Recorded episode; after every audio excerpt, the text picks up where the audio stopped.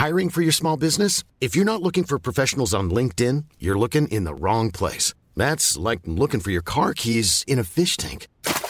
LinkedIn helps you hire professionals you can't find anywhere else, even those who aren't actively searching for a new job but might be open to the perfect role. In a given month, over 70% of LinkedIn users don't even visit other leading job sites. So start looking in the right place. With LinkedIn, you can hire professionals like a professional. Post your free job on linkedin.com slash people today. MainNet 2021 is approaching fast. Join Messari's annual summit, September 20th to September 22nd in New York City. The summit gathers crypto professionals for three days of agenda-setting discussions, demonstrations, and networking. Learn more by visiting mainnet.events and get $450 off your pass using offer code DecryptPodcast, all one word. That's mainnet.events and get $450 off your pass by using offer code DecryptPodcast, all one word. Now, to the show. From Decrypt Media, this is the Decrypt Daily, and my name is Matthew Diemer. Today on the show, we have Week in Review, we have Coin of the Day, and we have other news. That's coming up on the Decrypt Daily.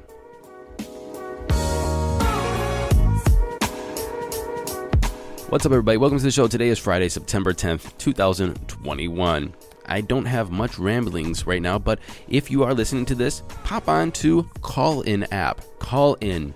It's like a new form of Clubhouse slash Spaces that I think is better because you can record it, edit it, and then you can publish it as like a podcast, but it's a live taping of the conversation you're having. So remember on Clubhouse, you can, or Spaces as well, you can do a live show or a live conversation with people, but then once it's gone, it's gone, which is kind of frustrating because it was great conversations, but then it's just lo- lost, you know. And if people don't join, they don't hear the good stuff that was that was said, and then everybody thinks that it's you know just going to be gone. So if somebody records it on the back end and plays it, it's like, hey, you're just like you know taking away our privacy aspect of this.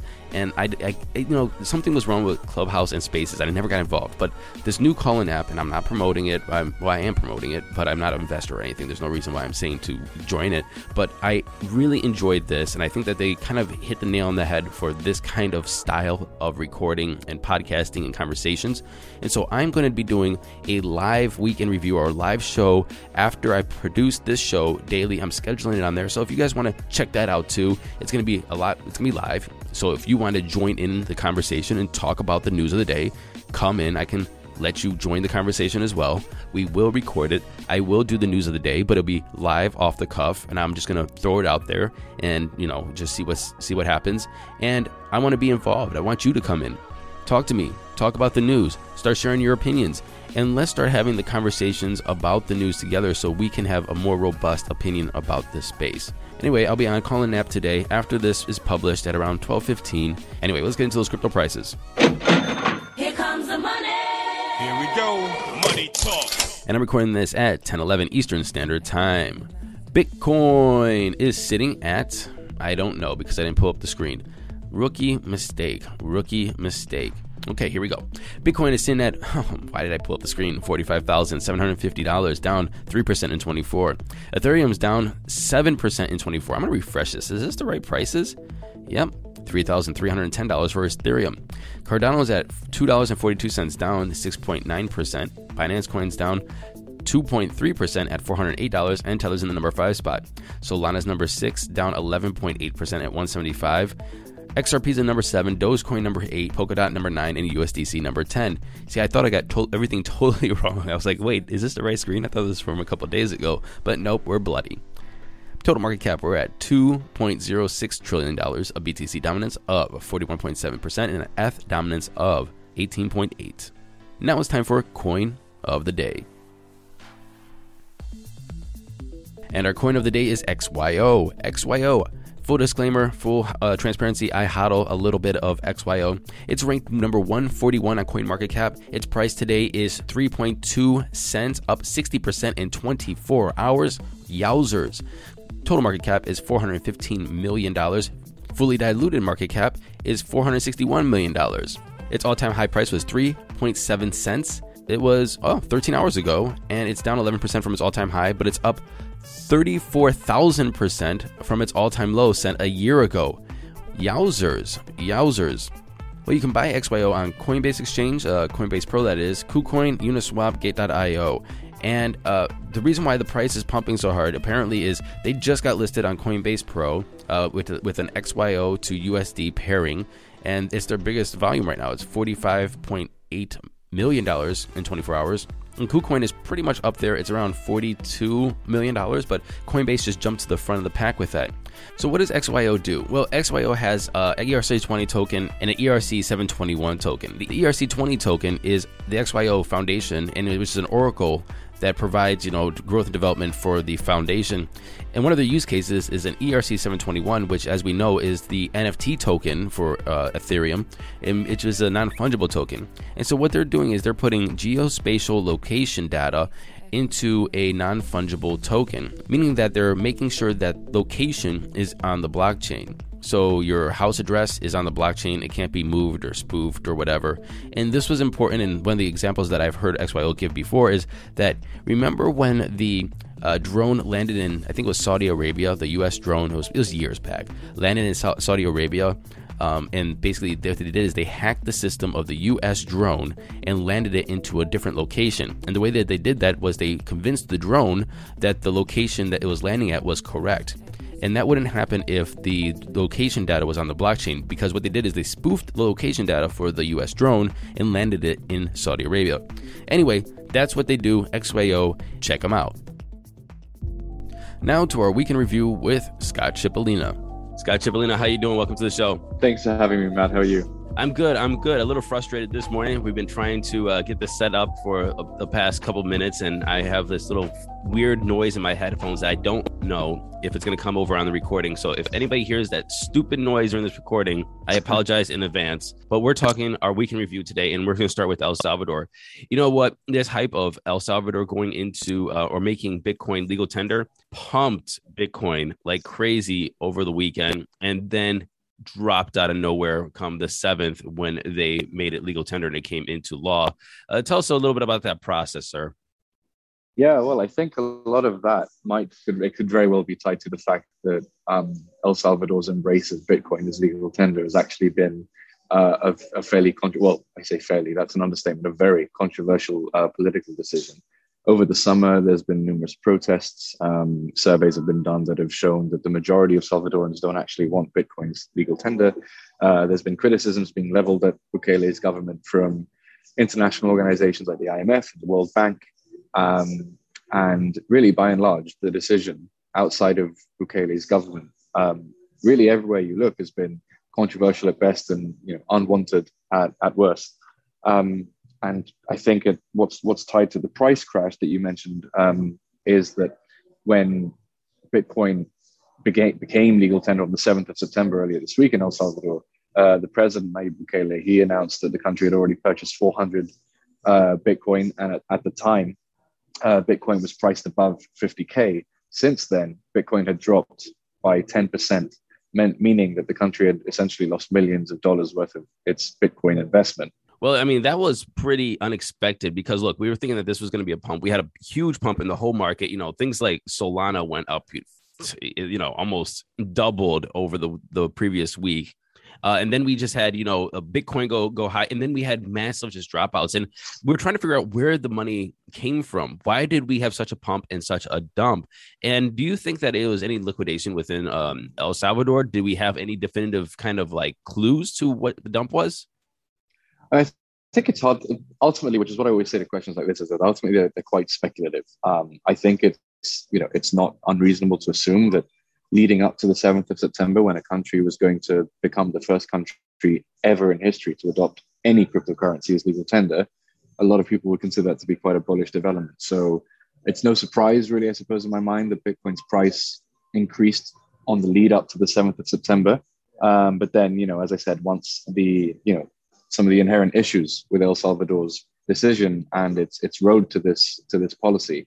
Um, you know, they came to light, and I think that that may have also played a role in Bitcoin's uh, price crash, let's call it. But then there's also other things that are a bit more theoretical that aren't necessarily to do with El Salvador um, as a policy issue um, itself. So I was reading this week about the law of large numbers, which just essentially implies or suggests that um, an asset isn't necessarily going to continue rising at the rate that it rises when it's small when it becomes big. Fair enough. Uh, bitcoin is you know touching up on about, a $1 trillion market cap which to again double bitcoin price you would have to add another trillion dollars into bitcoin. And you know if you're juxtaposing this back to you know when bitcoin was a thousand dollars going from a thousand dollar bitcoin to two thousand dollar bitcoin to three thousand dollar bitcoin it was it was only, I'm going to say only, but only a couple billion dollars to throw into Bitcoin, opposed to now you have to throw another trillion dollars into it.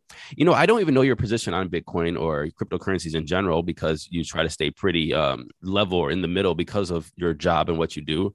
But what do you think about the World Bank and the IMF and their criticisms toward Bitcoin? The way that I look at it, and I think that a lot of people in the Bitcoin space is looking at this as a this is just uh, you know st- status quo or traditional finance institutions just hating on Bitcoin because they don't like it. Um, and you know, and that's what we see. You know, obviously J.P. Morgan back in the day, and now they're trying to pivot more toward cryptocurrencies, and other banks uh, are trying to pivot toward more, more toward cryptocurrencies, even though they were very uh, they were criticizing cryptocurrencies and Bitcoin, but now they're that there's an upside to this. And but it just seems as though that we have a lot of criticism toward Bitcoin, and I don't know if it's well placed. Do you agree with the IMF or the World Bank and their criticism, or do you think they're they're just fudsters? um, well, first of all, I, I, what I will say is that I, I I, really hate the use of the term FUD that we see so often on social media and things of that sort. I feel like it's it's used to to dismiss very valid criticisms of the crypto industry, generally speaking, whenever there's a controversial issue at hand. But I think there's a distinction to be made. You mentioned JP Morgan there. Um, you see a lot of institutional players that are now buying into Bitcoin because they've they've their heads have been turned with regard to it being a speculative asset and a store of value. I, I I'm not gonna suggest that it is or that it isn't a store of value because I think that that would be outside the remit of, of my role, I suppose. But what, what I would say is that it's it's it's it's fairly clear that Bitcoin does not function well, or at least it's my view that it's clear that Bitcoin does not function well as a medium of exchange. I mean, anybody can just look at Bitcoin's day-to-day price, and you you realize that it's it's it's incredibly volatile. And if you look at traditional fiat currencies, those are not volatile. Um, obviously, we have things like the financial crash in 2008 and things of that sort, but by design and by intent, these things are not volatile. So I think when you look at what the World Bank has said, what the IMF has said, and what countless other organizations have said, is that putting nations' economy on you know making it reliant on something as volatile as bitcoin is fundamentally a very risky decision well i think that well as we had on the show and my listeners uh, have heard is that the percent of the population is small compared to compared to people who are um, for it. Um, a lot of people don't want to accept it, but they're not against taking it as legal tender. The the fact I think is businesses don't want to be forced how to conduct their business and say, "Oh, I have to accept something," and that could just because you know somebody just doesn't want to learn how to use Bitcoin. I I, just, I don't want to learn how to use hmm. Bitcoin. Mm. Just give me the dollar. Mm. Like, yeah. please don't force me to learn some new shit. But you know, hmm. I, I, think that one of the headlines that I saw come out the other day is that they're projecting that uh, Western Union could lose $400 million in revenues because of this uh, switch to Bitcoin, where remittance and money being sent uh, across borders into different countries. The one of the biggest players in the game to do this is Western Union, it, eh, to send money to different countries or to send send money home, to send money abroad, and they take a healthy cut of that money. And now we're going to just start chipping away at their profits. And you know, honestly, because in here's my two cents and my opinion about this is that you know, when you are taking big chunks of money from people who send remittances back to their, their home countries, you're taking money from poor people for the most part. And let's just let's make sure that's that's clear. People that are working abroad in like say the UK or the US, and they're sending money back home to El Salvador or wherever. Those are they're sending money back to their families that don't have the means that they have in these Western countries. And Western Union is taking huge percentage, I think unfair percentage of that of that income. And so this actually could be a benefit for those people. Do you agree or not agree? Well, I think that, you know, from the perspective of those people that rely on remittances, I think that, you know, a, a, central entity like Western Union taking a smaller chunk of the pie is, you know, to be welcomed. That I think that that's that's that's quite obvious. But at the same time, it goes back to the discussion that we were having a couple of minutes ago and about the criticisms that the IMF and the World Bank have leveled at El Salvador. The fact of the matter is that Bitcoin, the ev- no evidence, I think, in my view at least, covering this industry from day to day, suggests that Bitcoin is a reliable medium of exchange. Speaking of criticisms, uh, Brian Armstrong had some criticism for the SEC, and I think that that was a very interesting uh, thread. I thought it was very ballsy Yeah. of Brian Armstrong to put that out there. This is we don't see people attack the SEC um, like he has. The only person, other person that comes to mind is Elon Musk, who's always been uh, very uh, Mm. open with the SEC of his feelings. Uh, and Brian Armstrong basically said, "Look, you guys are not regulating evenly across the board. Um, we're asking, not asking for permission, but we're keeping you apprised of what we're doing with our business that is already publicly traded, that is running a regulated, as legal, as transparent as possible in the United States. And you're shutting us down, opposed to other players that are trying to do the same thing. Can you tell us a little bit about the history of that? Well, I think the first thing I would say is that Brian Armstrong is certainly right about one thing, which is that the SEC, or generally speaking, regulators around the world, don't necessarily apply their rules effectively across the board. That's true. Regulators, like anybody else, can make mistakes, and I think that the SEC is, is certainly not above criticism. Um, what I will say though is that it's it. Brian Armstrong has generated a lot of criticism for himself by the way that he he worded um, certain statements in that Twitter thread that he published. Uh, one of which was, "How can lending be a security? Uh, lending is typically understood to be a security. The vast majority of people, the legislation in America has not changed since the 1930s on this. Yield products, much like uh, Coinbase's 4% savings product, those things are considered securities. And he's been criticized, really, frankly, for being, you know, one of the biggest figureheads in the crypto industry and making what appears to be quite an elementary mistake about understanding securities legislation, which is not a good look.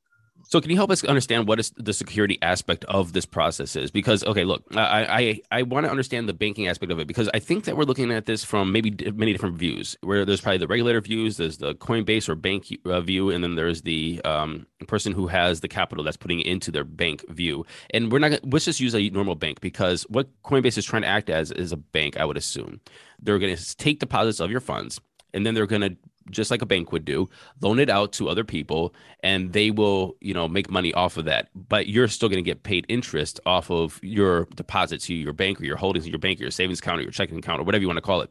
And then so so right now I can go to the bank, I could put money into the bank. I'm going to get 0.03%, you know, interest or whatever measly thing, but they're going to make a lot of money off of, you know, fractional reserve banking, lending my money out many times over.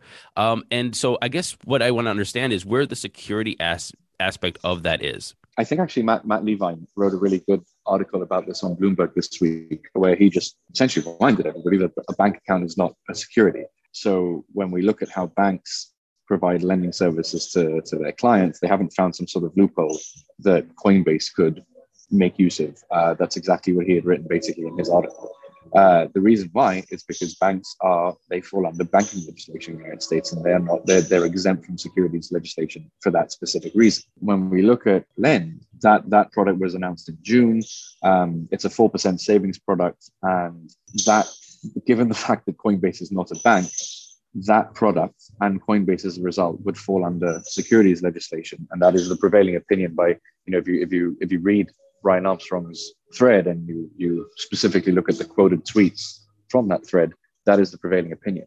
And the the point of controversy, I wouldn't say controversy, the point of criticism, um, as far as it's focused on Brian Armstrong, is that this legislation has not changed since the 1930s. So people are asking, how is it possible that somebody in the position of Brian Armstrong, who is focused on providing this service to it to to his customers, to Coinbase's customers, would not know this? So basically, you're saying it's a rookie mistake of somebody that should know better. Essentially, well, that's what it's being perceived as. So I guess this, the solution for Coinbase then would be to make themselves a bank. I mean, that's a solution. I wouldn't necessarily say it's a solution that Brian Armstrong is going to is going to favor because banking legislation, or rather banking regulation in the United States, is far more stringent than securities regulation. So if Brian Armstrong is upset with the SEC right now, he would be ups- he, he would be having a lot more to say if Coinbase was suddenly approached as a.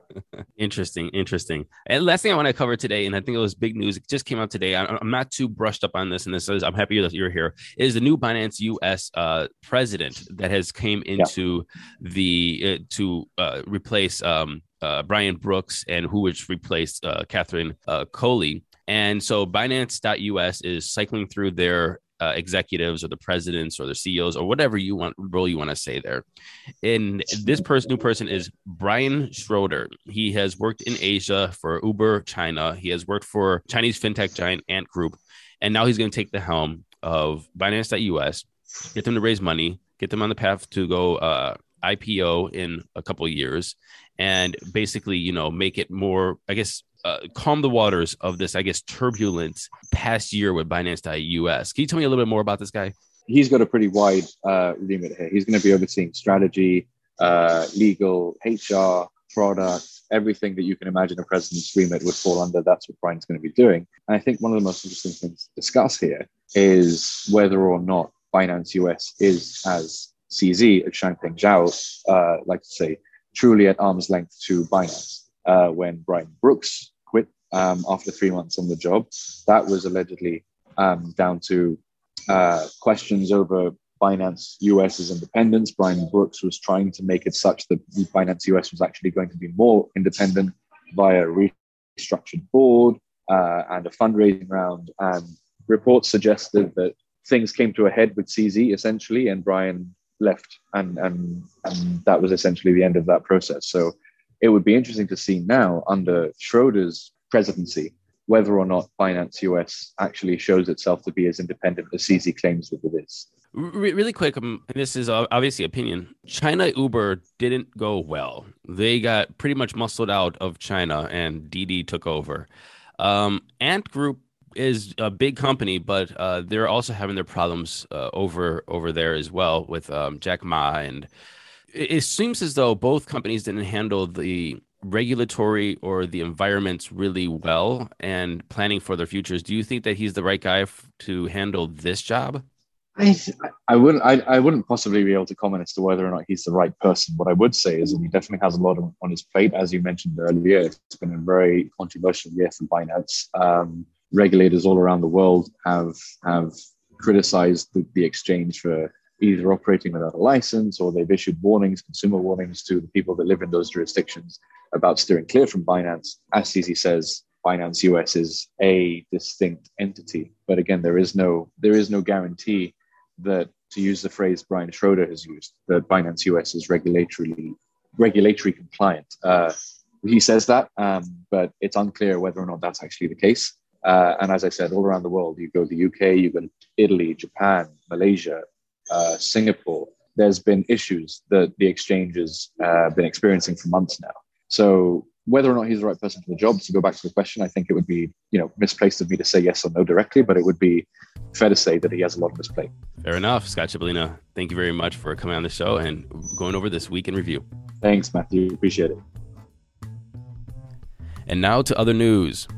Key pillars in today's cryptocurrency industry, like stablecoins and DeFi, pose a threat to the world's central banks, according to the head of banking for International Settlements Innovation Hub. Said this in quote Central banks have a job to do delivering price stability and financial stability. They must retain their ability to do it.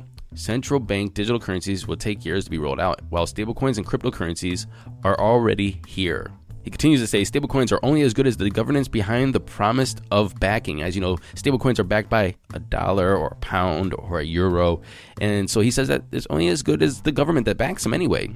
He continues to say, make no mistake, global stablecoins, DeFi platforms, and big tech firms will challenge banks' models regardless.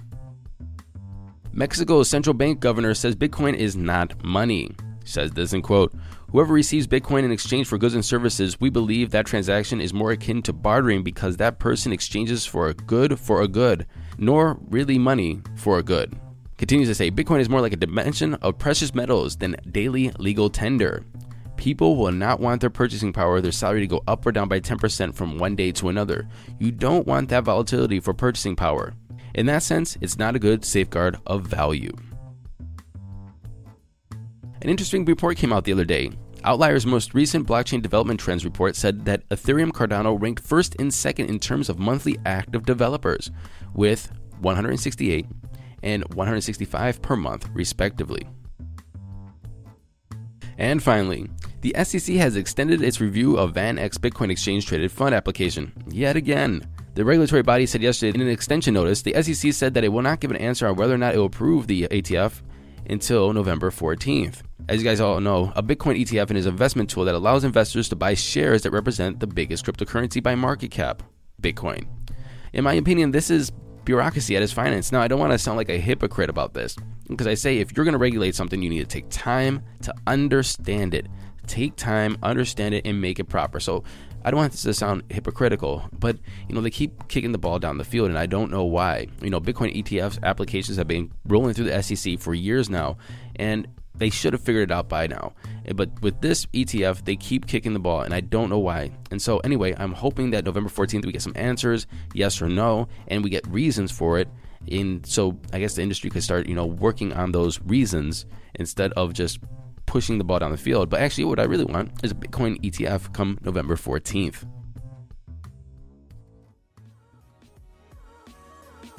Thank you for listening to this episode of the Decrypt Daily. My name is Matthew Diemer. Don't forget to go to Apple Podcasts, like, subscribe, share, and leave us a comment. And until tomorrow, happy hodling, everyone, and I'll see you on Callin.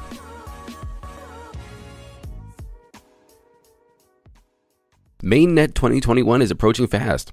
Join Messari's annual summit, September 20th to September 22nd in New York City. The summit gathers crypto professionals for three days of agenda setting discussions, demonstrations, and networking. Learn more by visiting mainnet.events and get $450 off your pass using offer code DecryptPodcast, all one word. That's mainnet.events and get $450 off your pass by using offer code DecryptPodcast, all one word.